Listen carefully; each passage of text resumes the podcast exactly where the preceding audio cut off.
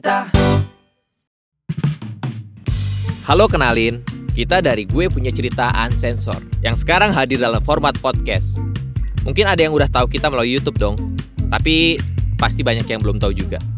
Jadi gue punya cerita itu adalah kumpulan cerita dari penonton yang dikirim ke kita terinspirasi dari kisah nyata mereka sendiri.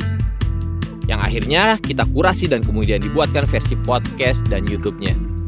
Nah, terus apa sih yang ngebedain gue punya cerita di YouTube dengan versi podcast?